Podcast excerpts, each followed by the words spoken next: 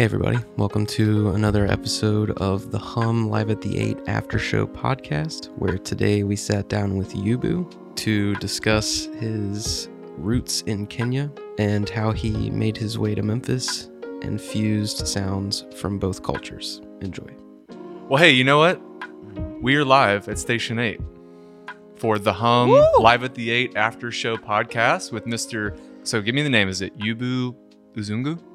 Kazungu, yeah. Kaz- Kazungu. right. I mean, you you you pronounced it right. Just um, there's a little bit more emphasis on that K A. Kazungu, Kazungu. right? All right, so I didn't entirely butcher it. Yeah. Cheers to that um, and cheers to you for your performance. Good to have Hey, you here, man. That was a lot of fun. Thank you for having me. Yeah, absolutely. So, those people that are tuning in right now have just seen your performance, Okay. but you have been playing music in Memphis for how long?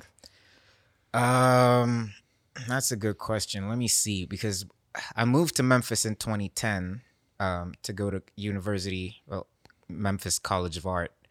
Um, and I, I had just started learning how to play guitar, uh, but I really wasn't performing uh, around in Memphis or anything. I did start playing open mics in 2011.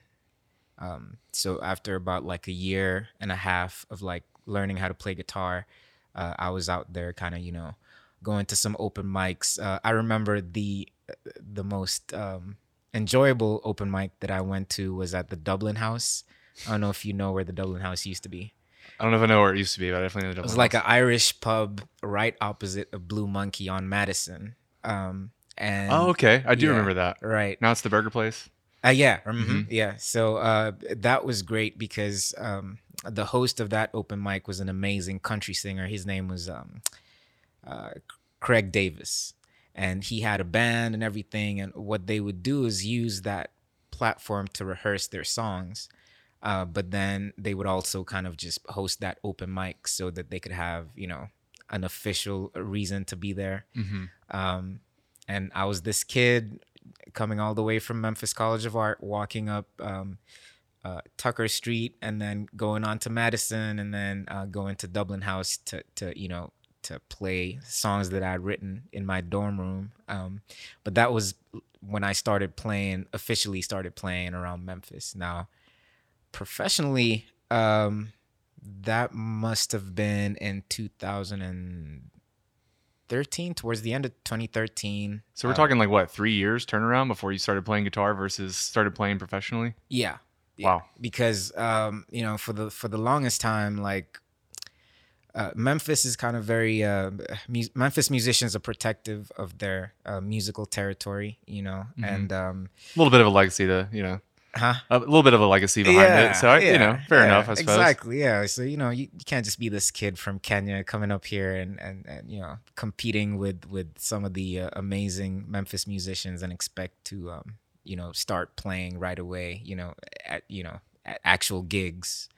Um, so it was one of those things where um when I started playing, I felt like I was better than I was. and, um, you know, Memphis folks are not, uh, they don't think twice about telling you if you're good, good enough or not, you know. But the good thing is also they will help you uh, to, you know, cut your teeth and, and, and they, they'll, they'll help you get better at what you do. So, um, at that open mic at Dublin House, I met um, a, a musician by the name of Kennard Farmer. He is actually from Florida, but he had lived in Memphis uh, for about seven years before I got here. And so he had already had his training and like um, playing for Memphis churches and stuff like that. And, you know, I kind of went under his wing um, and started picking up like what I, what I needed to pick up, you know, in order for me to play live music in Memphis, you know, in a professional kind of level. So, um, Yeah, you know, that's kind of interesting because the way that I got connected to you was uh, talking to Brad Webb, who's Right. obvi- he's he's also joined us on the podcast actually, but he said I guess he saw you maybe at one of those open mic nights and was like, "Who is this kid?" Like, and and because he's a teacher, Right. and he you know he he puts a lot out there for Memphis guitar and, and blues musicians especially, but he's Right. still tracking right now. But he was like, "Oh man, you got to talk to Yubu because he just he came here." And just started jamming at these open mics, and then like before we knew it, like two or three years later, matching your story perfectly. You're over here doing it and doing the damn thing. Yeah, actually, um, when I first found out who Brad was was uh, the open mic that he does in Raleigh Yeah. uh, at the Rock House. Um, and uh, what's strange uh, feels like deja vu now that I think about it. Like when when I came back to Memphis because I left Memphis in 2015, went back to Kenya, stayed there till uh, 2019, August of 2019 Oh wow. and coming back to Memphis was kind of like a it felt like I had to start from scratch because uh, a lot of people hadn't seen me in so long and they didn't really know what I was doing and, or what I sounded like or what kind of music I do.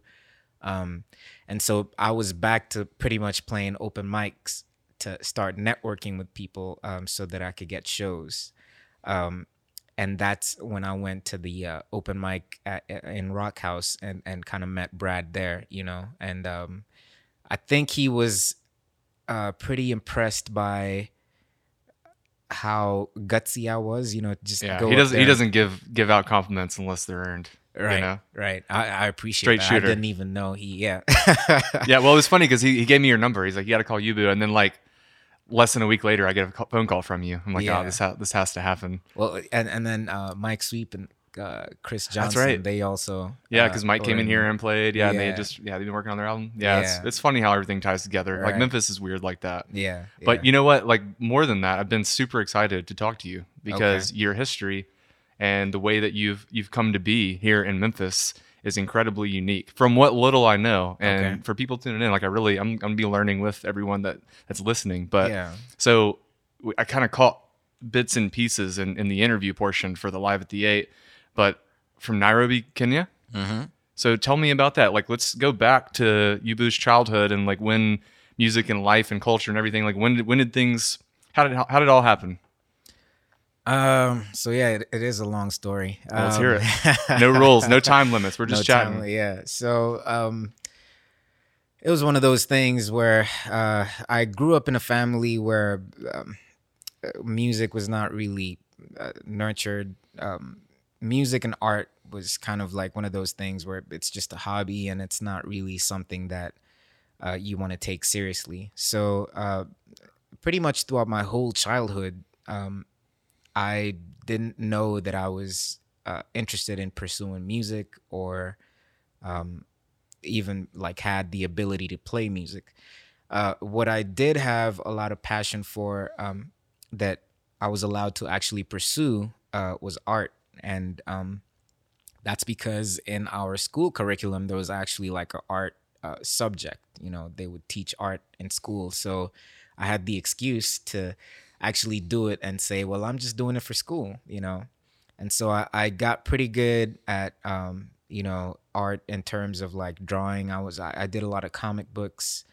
Um, and the reason why I enjoyed doing comic books is because I could tell, uh, you know, stories, you know, and I'm, I've, I've always been like a, a storyteller, um, deep in my heart. Like I've always wanted to, uh, tell uh, stories that that will kind of you know I'm I'm also a Libra, so you know they they call us the weighing scale. Uh, I like to tell stories that show people what it feels like to be in someone else's shoes. Um, Where did that come from? that You think sense. that's kind of a. It's, it doesn't seem like a super common characteristic of of Libras. people in the world. Well, people in the world in general.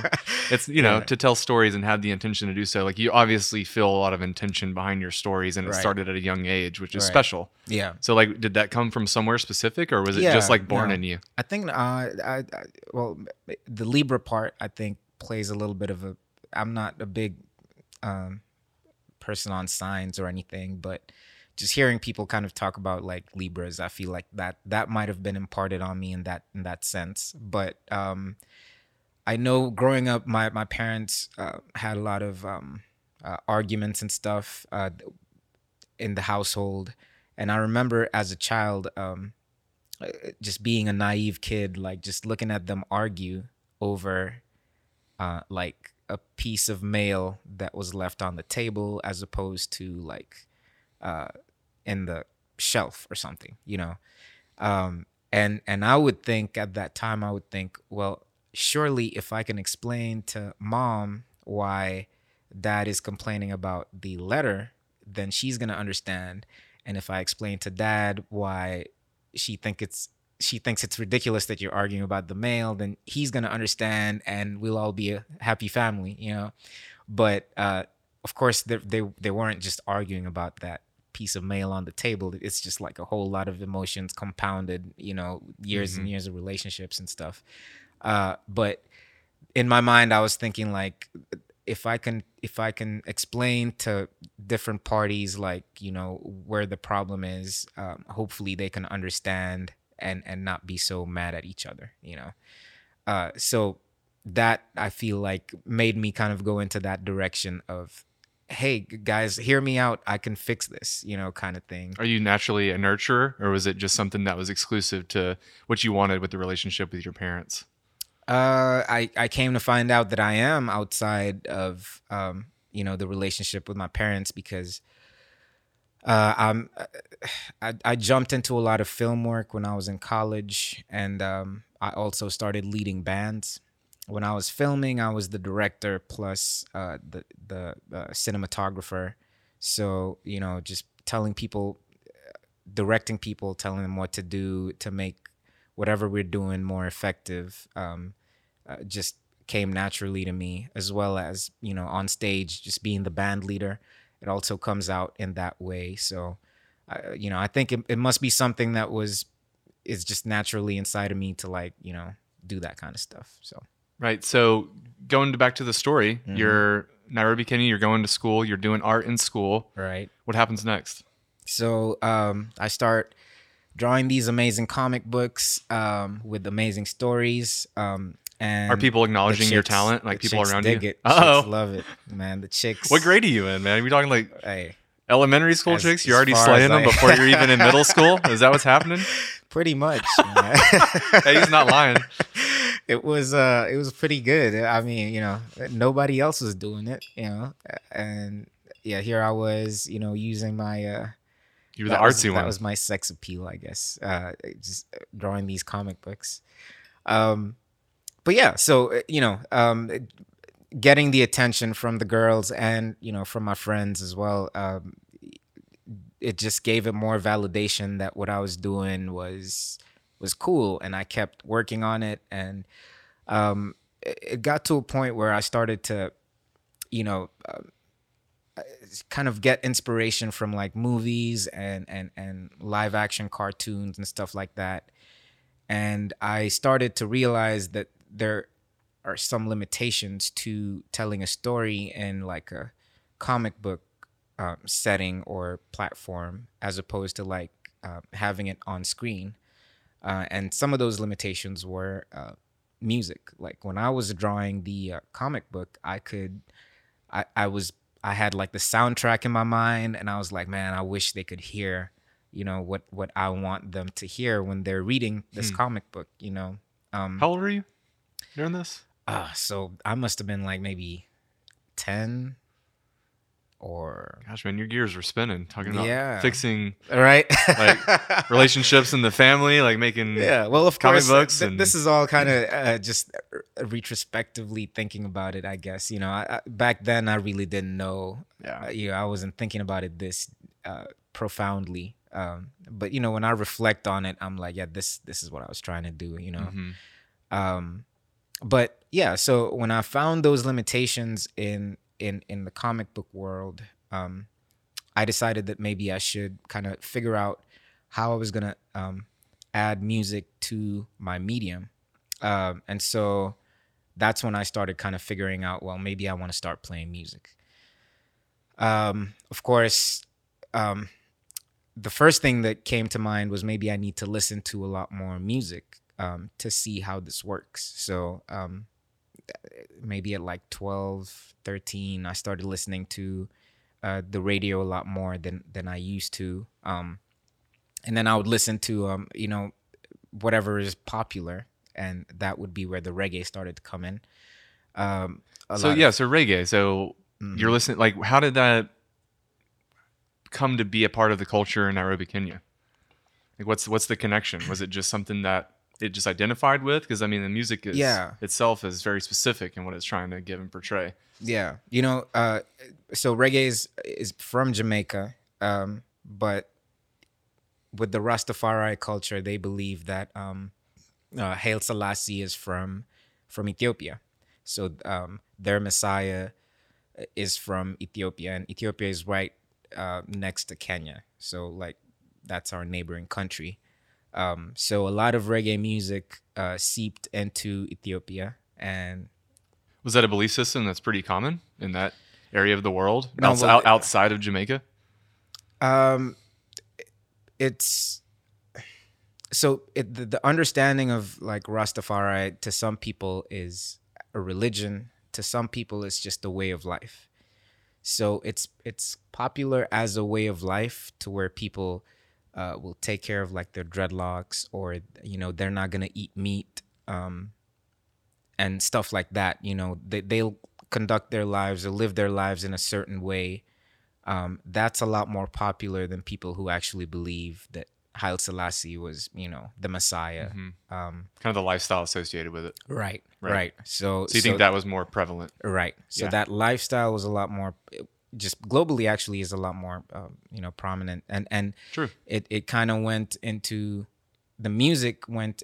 We we started to get it in Kenya, and um, you know, for some reason, it just resonated with the people in Kenya. You know, so um, like a lot of the clubs, a lot of the public transportation, because our public transportation um, are are like buses, mini buses, and like big buses and stuff, and and uh, we don't have like um, like a uniform kind of color code for like our public transport. Like every every bus has like a different color or or shade of graffiti on on it, you know, um, and the music that these buses play for the most part is is reggae music. So, you know, on radio when I was listening to radio, I started listening to this reggae music, and I'm like, oh, you know, this is pretty cool. Um, but it's not exactly what I want to have in my stories, you know. But it it was all over the radio, and I figured, well, And it was your gateway into like a deeper relationship with, with music. music, right? Mhm. Yeah. So,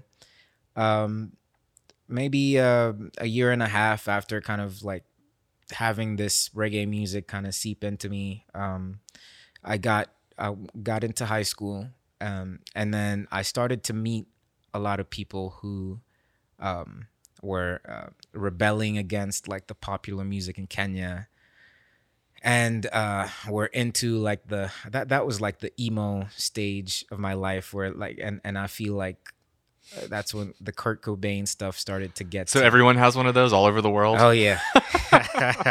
Maybe not everyone, but uh, my friends and I definitely did. Um, something universal about music that's pretty cool. yeah, it's a language that Yeah. everyone can speak for Yeah, sure. Like when I heard, uh, so I didn't hear the Nirvana stuff first. I, I must have heard um, Linkin Park was my first like uh, gateway into like rock, al- alternative rock and stuff. hmm And man, just listening to that stuff was like, oh, what is this? You know? And then it, you know, it just had a sound to it to where I was like, this can actually fit in some of the stuff that I'm that I'm drawing here in these comic books, you know. So your comic books, like, were they the subject matter? Was it was it darker? Was it lighter? Was it was Uh, it good? Was it bad? so the stuff that I did um, for myself or for um, you know the, the, for my audience, um, who I thought my audience was, was dark stuff. You know, like Mhm. like Batman uh, esque kind of dark stuff. So where did know? that? Where did you draw from to to put out you know, that type of thing? That is a good question. Uh, I think it just might have been like what I was going through in life Nature at of the being. time. You know, yeah. Just maybe I just felt um that you know at the time that whatever I was uh, because obviously again like art and music were not accepted. You know, uh, and and there was all me trying not to conform, and so maybe telling these dark stories was kind of me kind of uh expressing my state of mind you know at that time. But um again just reflecting i'm not sure. Yeah. um but you know when people would read my comic books like you know uh, some of these church leaders and stuff they'd be like hey can, can you draw um a story from the bible you know from this verse and blah blah blah? And so i had those too those moments where I would draw comic books for for like a church or something, you know. Um, but you know, the, the subject matter that I liked to uh to, to deal with was like the more mature, you know, um, uh, serious subject matter. Um, and and and having said that, the the Linkin Park stuff that was talking about rebellion and what's that Oh, song? great. I've become so numb. Yeah. I can feel. I'm like, yeah. Everyone loves that song. perfect, Yeah. yeah.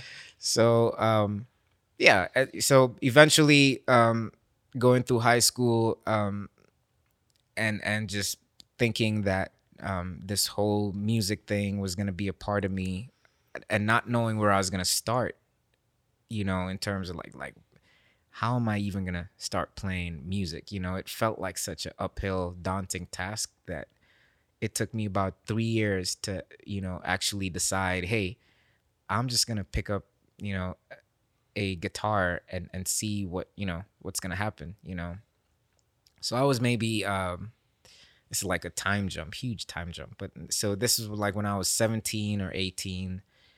Um, and then I found out that um, the best way for me to get my hands on a guitar is if I uh, go to church and um, join the choir, um, because the the choir members there they had instruments, but the only way you could use them is if you um, are singing for the choir. So uh, I guess I killed two birds with one stone there because I started to to sing and you know learn how to play guitar um, at the same time, kind of. And this was in high school.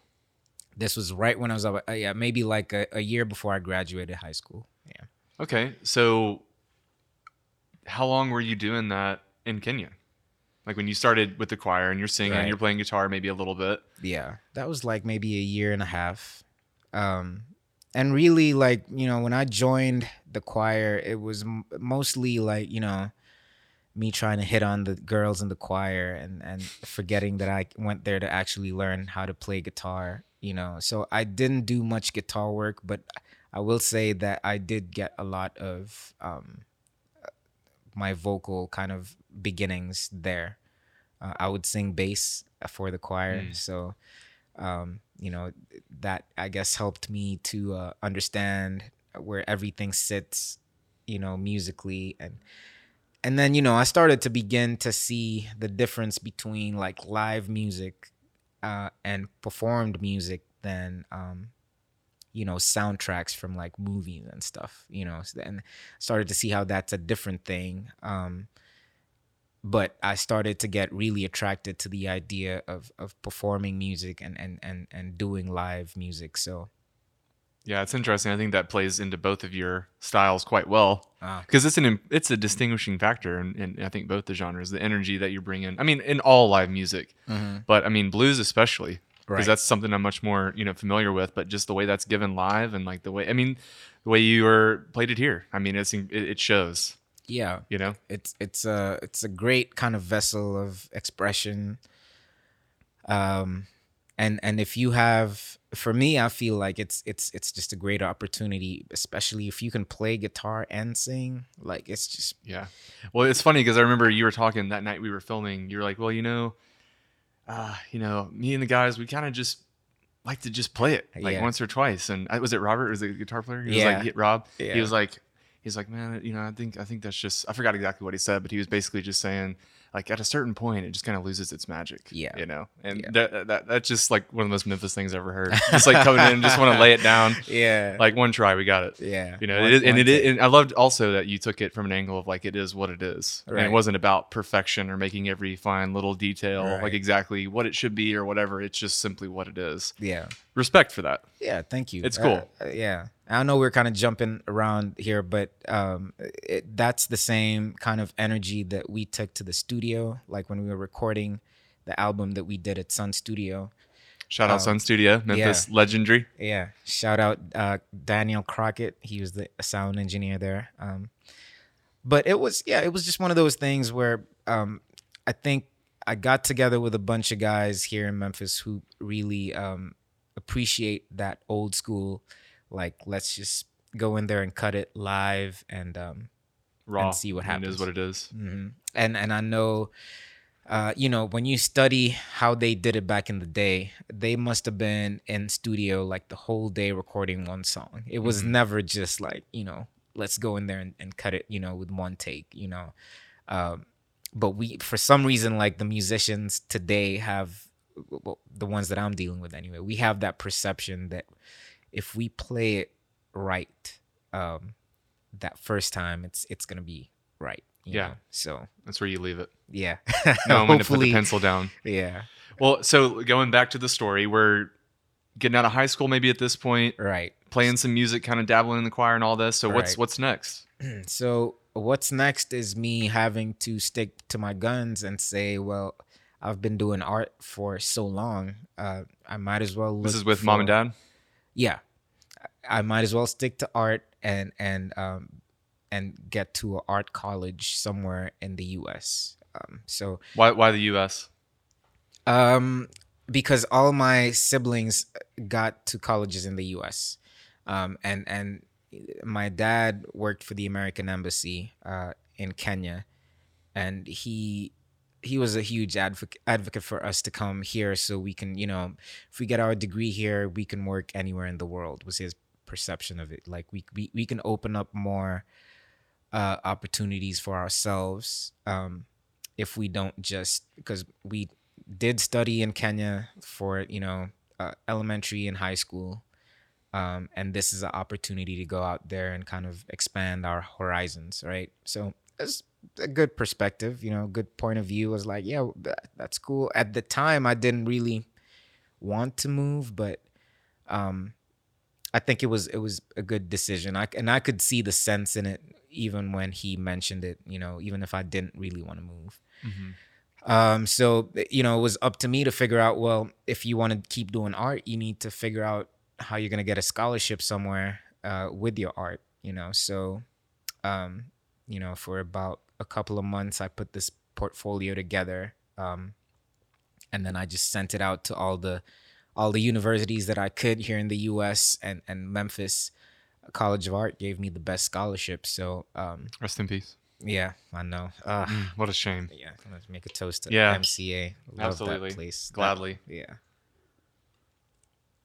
That was the best um, educational uh, institute that I've been to my whole life. Like, um, and I don't know if it was just because I was so used to like the Kenyan system of teaching and education that, and my first encounter with like American uh, academic institute was like you know MCA, and and maybe I have like a soft spot for it because of that, you know. Mhm. But uh, It was a good school. It was a good school. Yeah. and I mean the shit that I learned over there um, from my professors and you know just um, fellow students and stuff. I mean, just priceless. Um, but yeah, so getting a scholarship uh, for my art gave more validation, you know, to me to continue to pursue art, you know, and and I got less of a pushback from uh, my parents when they saw, oh well, he's pretty much paying for his own, uh, you know, college tuition, you know, so I guess that means he's good, you know, so. Um, I came over here and, and I started to dabble in animation and So this you was know, it 2010? right Okay. that was my opportunity now to transition from my um, comic book world and, and now put my stuff into motion graphics and and uh, into um, you know the world of cinematography as well because they offered uh, digital media which was a combination of animation and and um, and digital cinema so I, that's where I first got my kind of feet wet and into uh, all the animation softwares and the um, uh, editing softwares and stuff. So, um, yeah. So awesome. So you come here, Memphis College of Art, you get a great exposure to different ranges of, I mean, just different expressions of art, right? right. And you're pushing through, would you have an emphasis on digital media and graphic animations, things like that, and only? Because you mentioned cinematography, but we also talked about music, which hasn't come into the story yet. Yeah. But you were you were you were doing cinematography and film at that point, Well, or were you just kind of learning the ropes? actually, when I when I first came in, I thought that the natural uh, order of things was me to just go into animation, right? Because then I was already drawing my characters and stuff, so I just figured, well, I'll just I'll just put them on Animate sc- them. right? Yeah. Yeah. Uh, but the problem was um, that I started to realize that being in front of a screen uh, for so long and creating these characters by myself and animating them by myself um, was really limiting my creativity. Um, Again, just yeah, like with the comics, yeah, like lack of music. Like here we are again. yeah, damn it, damn it. um, uh, you're you're noticing patterns that I hadn't noticed before. Uh, but anyway, so uh, it's I was at the same time as I was doing the animation stuff, uh, I was also getting uh, to take some courses in in film, and so one of the assignments was, hey, you need to create a short film about two minutes long, um, and so what goes into creating a film is finding actors, uh, getting your crew together, uh, writing a script, um, editing the, the script with the class, you know, uh, to where we would read out the script uh, to each other in class and kind of figure out, you know, what's working, what's not. And that process, I remember when I went through that semester, that process of just working with, with people, like scheduling um, times to meet and and figuring out what my actors' strengths were, because Project management. yeah, That's what it is. yeah, that's that's exactly what it is. Mhm. Um, People don't like to like put like such formal words Yeah. on it because it's production and it's cool, but that's Yeah. exactly what it is. Yeah. You're a project manager. yeah, that that's that's cool. I'll take that. Yeah. But that that actually, uh, I was it. It just I I I felt so much in love with it because it, it was not just me sitting in front of this screen figuring everything out by myself. You know, now I could get input from uh, everyone else and kind of um, be surprised by uh, the strengths that maybe one of my actors had or one of my uh, sound guys had and it would just make the project that much more dynamic you know um, and so realizing that took me away from like the animation world. Um, and then it also started to inform my process when it came to like working with musicians outside of the art world now. So um, just finding people um, in these different open mics musicians that i saw had potential to either play with me or me play with them uh, i started to just use some of those skills to be like hey uh, do you want to come over and jam so we can do these songs together and, and go out and perform them you know? Um, and then that started to um, kind of contribute to my musical journey as well. So um, it, it, it feels like a like a cycle. Uh, but right after I started to get like the, the the good music coming out of like playing with different musicians, um, I started to realize that hey, maybe I should actually get a band together by myself and you know work on songs, um, and then eventually when, once I figure out how uh, music works, you know, in the music world, then I can come back and put music into uh, to my films and my stories. So. So, were you making music that you were really confident in by the time you were finishing school, like already? Or you kind of already marrying the two? Uh, I felt like I was, but you know, Looking back, maybe you feel differently. Oh, very different. I mean, that that shit was horrible. Hey, yeah. But we got to start somewhere. Absolutely. So the short films were also pretty uh, horrible too. Um, So when you came to Memphis and you were doing this, how did you feel just about the energy of the city? I mean, was- I mean, the art and everything is pretty. I mean, art is general; everyone can enjoy it. But the Memphis version, right. it's pretty specific. There's something special to it, and the city itself. It's just an energy that's some people can maybe define it, others struggle, but it's something different nonetheless. Yeah. Um, well, I, I was in a, uh interview uh, maybe like three months ago or something, and someone asked me like what my craziest experience in Memphis was, and I, I didn't have an answer to him at that time. Uh, but you know, just thinking back on it, you know, a few days after that interview, um, I just remember like what it felt like to to walk into the Civil Rights Museum the very first time, um, or uh, just being on Beale Street like the very first time. Mm-hmm. Uh, and you when you talk about energies, like Yeah. There's just like an energy in Memphis that you know. Um, It's like what happened there creatively and artistically is so intense that it just resonates. it continues to exist. Yeah, like you know, and and and I I could definitely feel it. Um, I still feel it when I'm performing on Beale or just walking up there or I was going to say that's why I asked you at the beginning of the podcast. I feel like people have probably already seen you, whether it be at shows or on Beale Street. or m- maybe yeah uh yeah I, you know it's it's and then it's it's it's difficult for me because i'm not from memphis uh, and You're getting close at this point. yeah i hope so uh I, I feel like like an imposter sometimes when i'm performing up there because it's like well the tourists came up here to see what memphis is you know and, and i'm this guy from kenya you know uh But I mean, you connected to music in your own way, in the same way a Memphis musician would, or any musician might. I mean, you c- connected to music very profoundly at a young age, but you just so happened to crash land and, you know, a, a music uh, you know, Mecca. a- yeah, a mecca. Yeah. You know, Memphis is really special, and I think it's.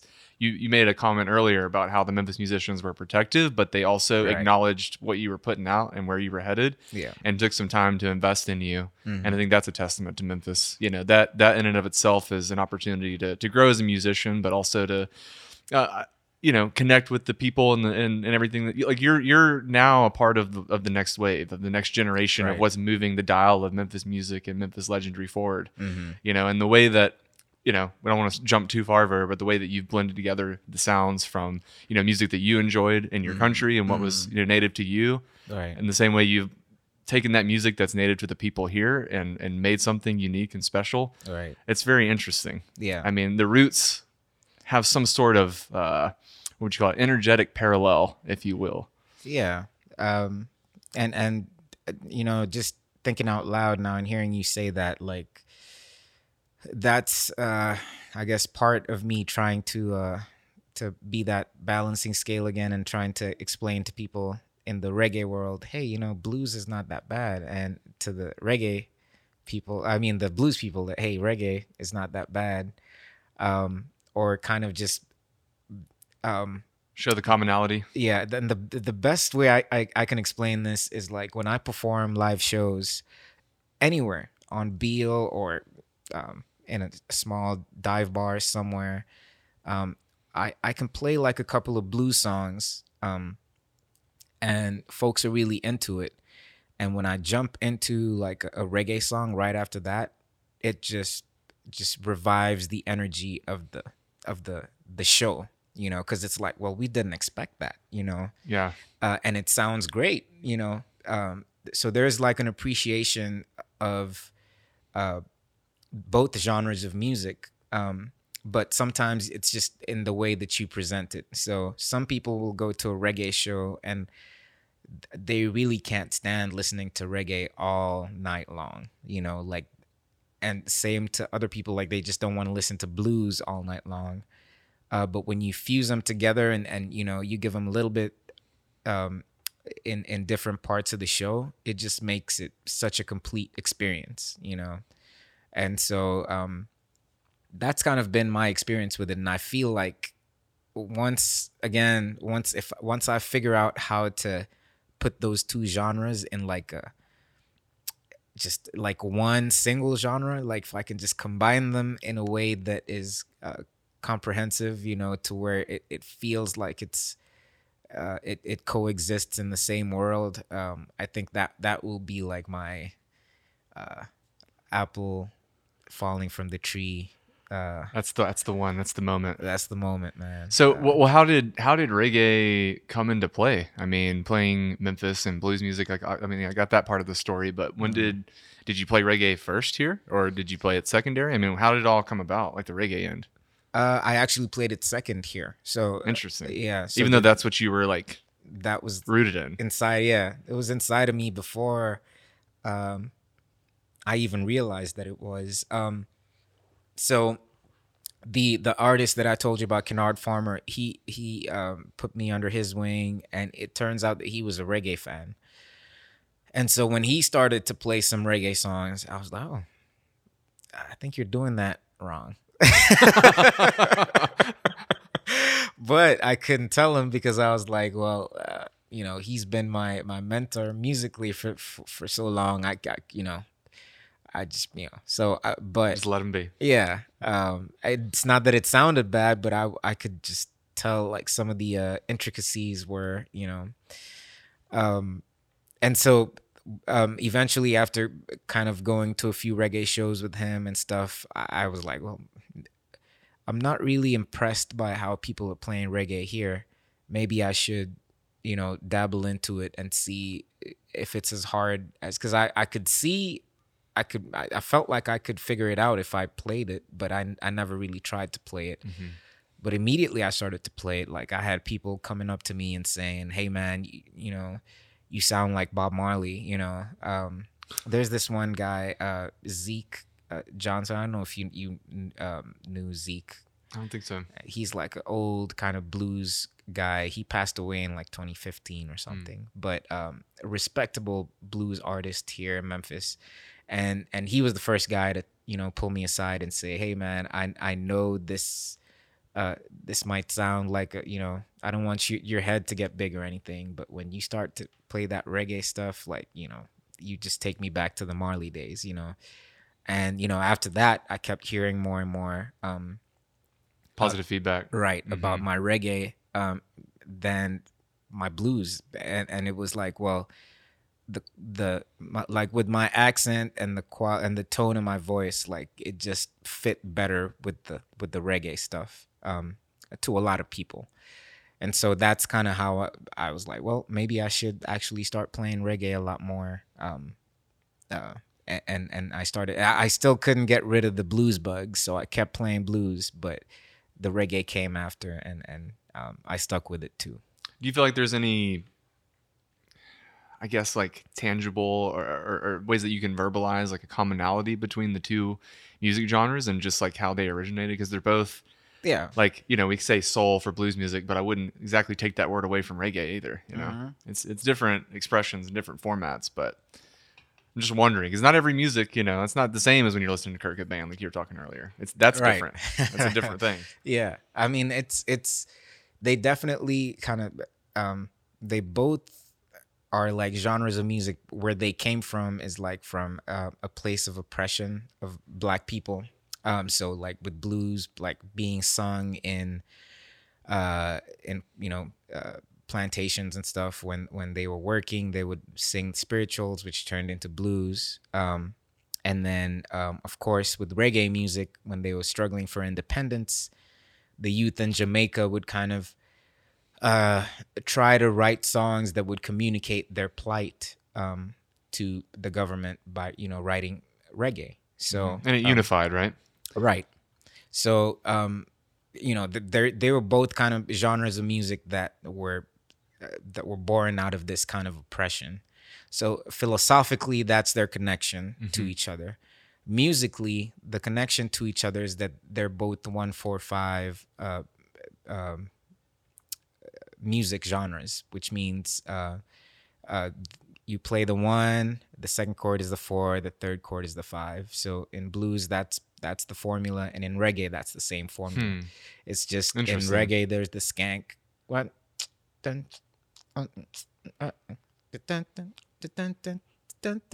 dun, dun, and then in blues, it's more of like a, you know, either a shuffle or a slow blues, but it's the same chords um, same progr- same progression, um, just a different kind of uh, voicing in the chords, you know.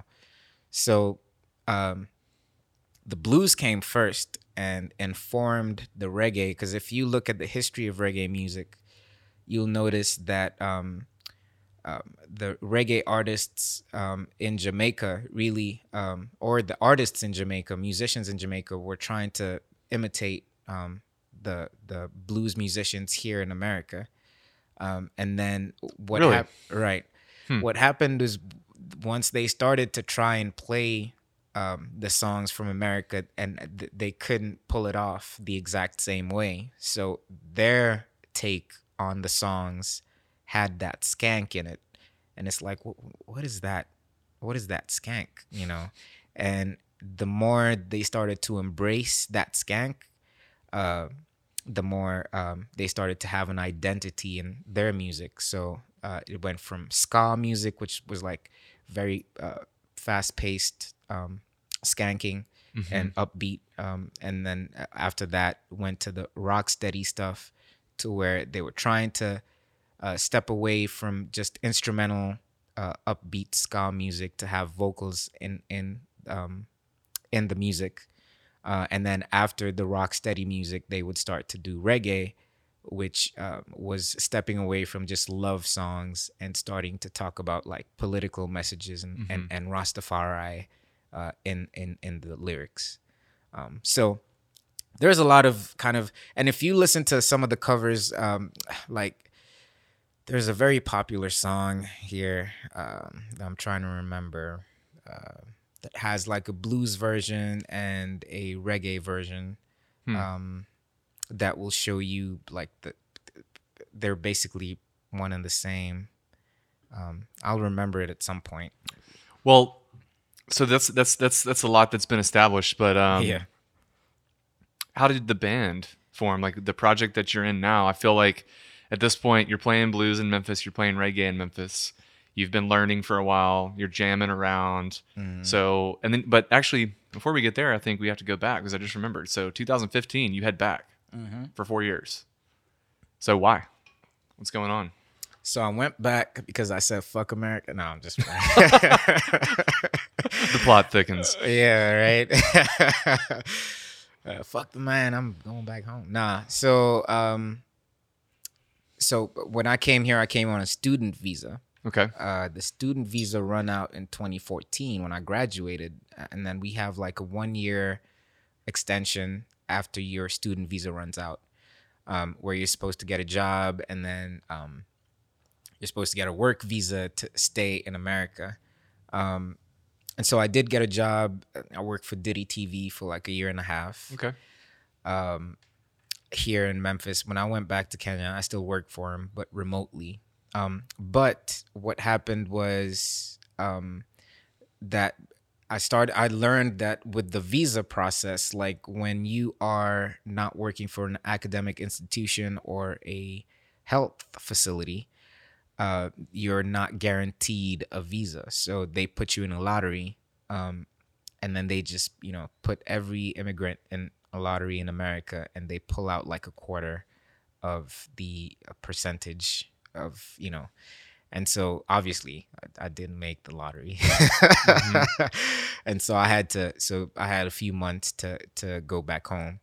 Um, either it was either that or um, for me to stay and do like a master's degree and at that time i just wasn't feeling like getting going back to school so i went back home and um, when i got there you know it just it felt good to be back home after like five years in america um, and i felt at the time that i wanted to you know just kind of reestablish my roots back home and, and figure out what I wanted to do with my music back home. Um, and that led me to recording my first album um, in in Kenya. Um, Where can we find it? oh, everywhere. Uh, just uh, Under what name? Uh, On the Run. Okay. Yeah, and and so here's a fun fact actually. Before I figured out figured out how to um, uh, basically uh, arrange my musical um, adventures and stuff, I would have the name of the album and then I would have a side A and side B. So I had On the Run, side A was reggae, side B was blues. Oh, that's cool.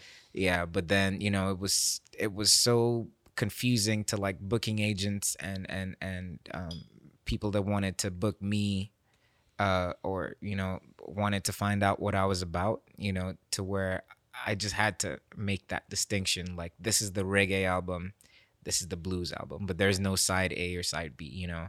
So I had to kind of separate the, the two albums. So I had an On the Run album and then a Bad Case of Love album. So Bad Case of Love was blues, On the Run was reggae.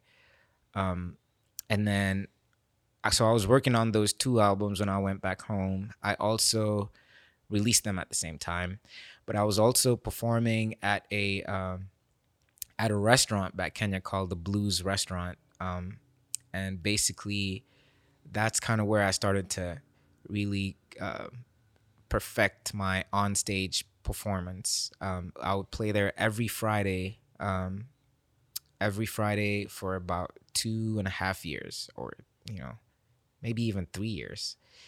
Um, and that's how I kind of learned uh, where my strengths are vocally, um, uh, where my strengths are in terms of like selecting songs, uh, and and kind of um, interacting with my band members and stuff like that. Um, so it was a good period, like a good five year period for me when I moved back to Kenya because I kind of buckled down on myself as a solo artist and released official um, music and also um, kind of perfected my onstage uh, performance. And then after that, I came back to America to do my master's. So you came back for school. Yeah, came back for school. Um, also because I really, really, really missed Memphis, and you know, for some reason I thought that when I came back, it would be like time didn't move, and I would be moving back to Memphis in 2015 as Mhm. opposed to 2019. And obviously, when I moved back, you know, everything had changed. Not everything, but you know, people's people's lives, people moved on. You know, Yeah. um, the girls that I was crushing on got married. um, but yeah, so um, th- that's that's how I uh, ended up coming back here, um, and now we're here, at Station Eight. So the end. so so um are, are you still in school now? I am. Oh yeah. wow, man. Yeah. So I, I'm on a. Uh, it's a three year, um, uh, grad program, and I've done two years. So next year will be my last year, and then I'm gonna have like that one year extension, Sure. and then I'm probably going to uh, stick around and work for a school somewhere, um, to, you know, Maintain presence. yeah, maintain my uh, presence in the United States. Of Well, so you came back. Tell me now it's Yubu and the Ancient Youth. hmm How did how did it, how did it form? And who are you playing with? We, s we Um, see them and we have the names. You know, everyone's watching. Probably probably you know Right. reads it. But tell me about the people. so that's that was a pretty uh, uh, cool kind of collection of musicians that I lucked out in getting because um, when I came back, like I said before, people hadn't seen me for like five years. They had no idea uh, what it is that I did, how good I was, or how bad I was, you know. Um, and so a lot of the musicians that I, I'm gigging with now were so busy um, gigging with other folks that they didn't have time to, you know, hey, can you come rehearse? Uh, like, mm, I don't know about you, you know, I don't know, I don't want you to mess up my money, you know. And so I had a hard time finding musicians that would actually want to play with me. Uh, and I didn't luck out until uh, COVID happened and everything slowed down. You don't hear that very often. Yeah, right. yeah, that's crazy. But when the pandemic. I was gonna say you moved back and then it was like boom, COVID. Yeah, yeah, and then everyone's busy schedule just fizzled down, and and and that gave me the opportunity to to call up these guys that you know and and offer to pay them with you know the little pennies that I had saved up. Um, and you know once they uh came and started playing with me and we you know kind of rehearsed a few times um it just it made sense more sense to them made sense to me as well and you know it just started to work from there so um Khari Wynn of course uh he's played with Public Enemy uh he still kind of works with them on a production level like when they have um, when when they put out albums and stuff, he'll kind of put down a guitar part or or figure out like a song arrangement, uh, which is great. Like you know, when he was younger, he um, he was just doing the the he was just a road warrior, you know, just going out there playing the shows. But Mhm. now he's getting more into the uh, behind the scenes stuff. And you know, the older you get, that's kind of really where you want to be at. Yeah, you know? that seems like a good progression. Right. Um, and then Robert Allen Parker, you know, he's played for all the best musicians here in Memphis. Uh, Hope Clayburn, um, and the rest. You know, Yeah. um, and he has an intensity to his uh, musicality that is is just Man, he was he was like a quiet, humble soul, and then he- Right. he, got the camera turned on, and the music started coming. Man, he was throwing down. yeah. Like the like the best footage was just him just Yeah. jamming. Man, I loved Yeah, it. It was yeah. awesome. He's he's something else, man. When when So we're on stage, uh, I need to take like two or three hits of Jameson before I can get on his level because he's just like he's a beast. Uh, Not only is he energetic, you know, in terms of his stage presence, but what he's playing is just It was incredible. it's great. Yeah. Yeah. Uh so yeah, he he he was one of the uh actually one of the first people to actually encourage me to um to to to write some new songs and and he helped me uh to arrange and write a lot of the stuff that is on the two new records, uh Cast a Spell and uh Bring Me Water, which is also available anywhere, Spotify and all So when when did you release those?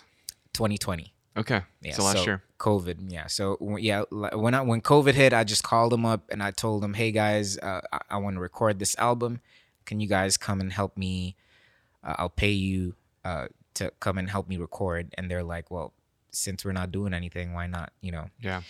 Uh, and then Donan Johnson is he's a drummer. He he um he used to play with Chinese Connection, Dub Embassy, which which uh, is one of the Memphis staples for reggae music here. In Mem- you know, actually here in Tennessee. You know, so Hmm.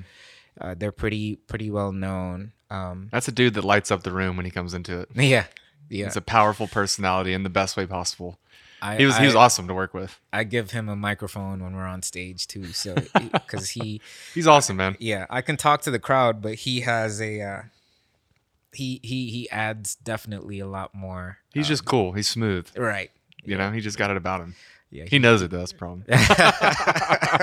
he just left right before we Yeah, started. I can say that. We're and, okay. and the ladies the ladies love him too so it's like hey uh if if you're gonna get us tips by having a microphone on stage sure thing Uh, even without it man he just He's one of those people, man. yeah. He's got it. yeah he's got it definitely so uh there's him and then uh of course henry sir henry on the keys henry Mhm. booker he's he's a great keyboard player just uh church musician slash beale street musician.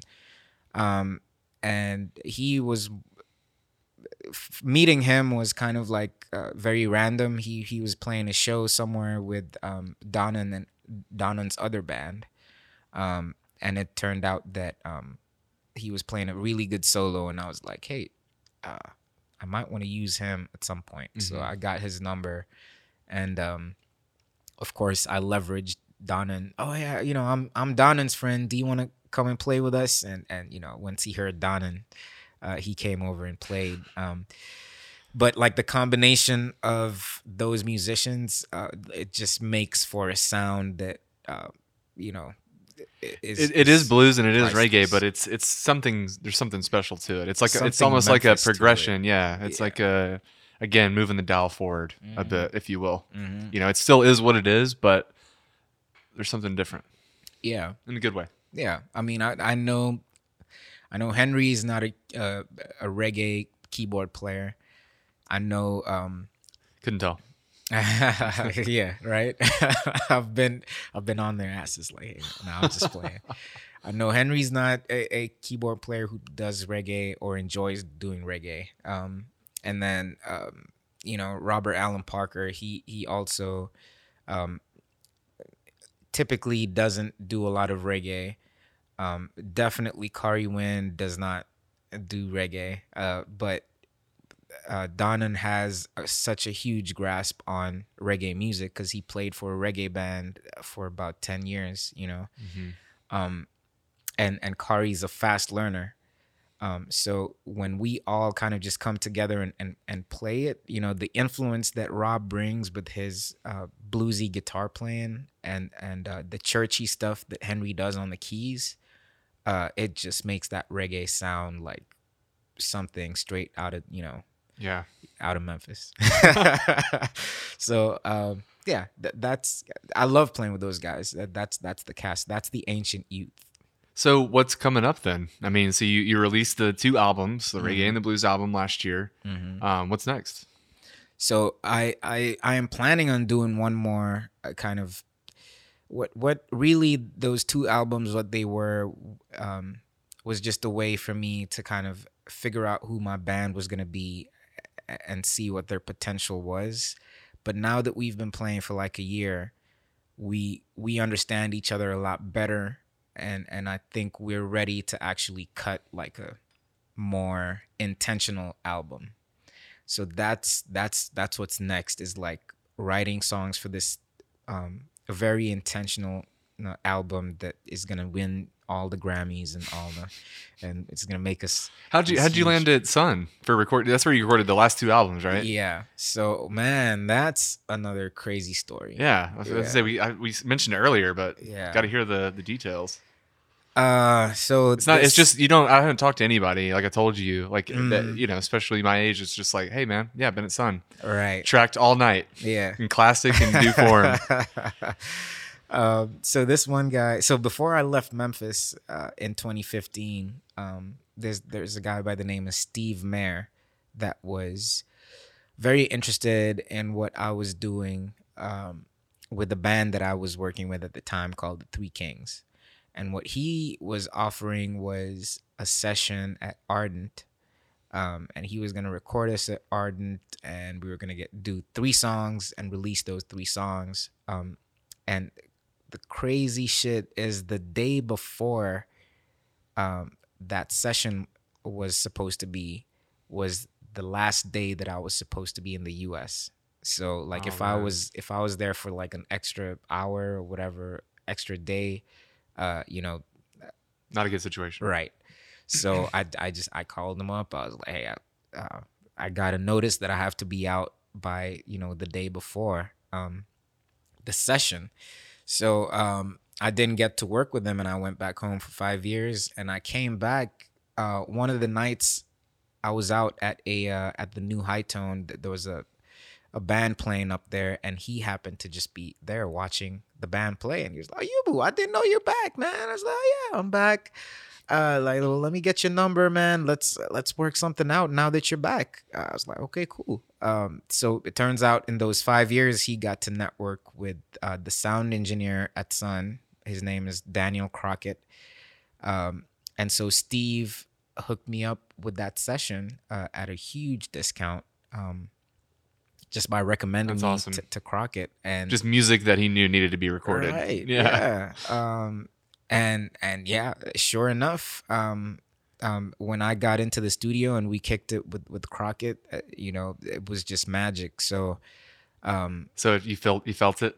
oh yeah, Oh wow. yeah. I I think uh, you That's know, so cool, man. yeah. That's so cool. mhm. So that's that's kind of like the the long story about. Um, Well, how does it feel to know that you are now the modern and current generation that's responsible for music mo- moving, you know, Memphis energy and like Memphis legendary and all that you do, and and also you know your own music and stuff that's been important to you in your own country. Like how how does it feel to know that you're part of the the movement, the current one, the one that's moving the dial forward, as we said. uh it feels it feels good because I know a lot of people don't really they're not really looking at me like that. So there's no response. I don't feel a responsibility or pressure. I don't feel any pressure because people aren't really uh, like you know they don't they don't expect that from me. So it's I feel like just I'm, what's happening. I'm an underdog kind of Yeah. yeah. Just just make you know making it happen the way I, that I can. Uh, so that that's a good thing. Um, but I definitely um, feel like the the the urgency or the need to um, to bring back or not bring back, but to to to maintain that kind of like legacy of uh, playing quality live music um, that's like coming straight from the heart, straight from the soul, and, and you know, uh, hopefully, you know, by keeping that intention alive, like when whenever I hit the studio, you know, um, next time or, or the times that I have, uh, hopefully it's just you know inspiring someone out there who might be the next you know BB King or uh, The whatever. next generation. next generation, next next next generation. So Well, Yeah. I can't think of really any better way to end this than with that statement because that's a very powerful one. Oh, and yeah. I know we could keep going because I'm sure you have stories for days. But I do, yeah, yeah.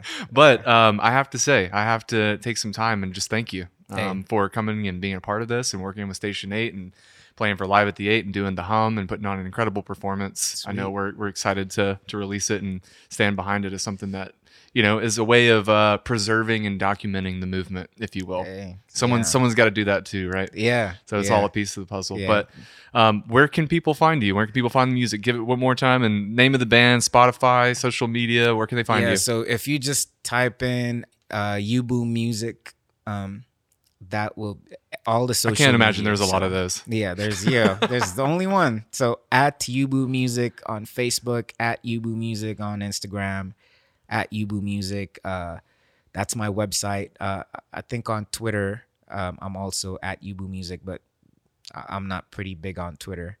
Um, but uh, just type in Yubu Music on Google. Um, you'll find me on Spotify, uh, Amazon, YouTube, everywhere. Everywhere. Yeah. All right. Well, Yubu, thank you, man. Thank you for Thanks for out. having me, man. I Absolutely. mean, this was a lot of fun. It was more fun than I expected it to be. Oh, well, I'll take that as a compliment. Cheers, man. All right. Thank you guys for tuning in. Uh, if you want to check out any of our other content, you can visit our website at station8productions.com or our YouTube channel, youtube.com backslash station8productions. Thanks.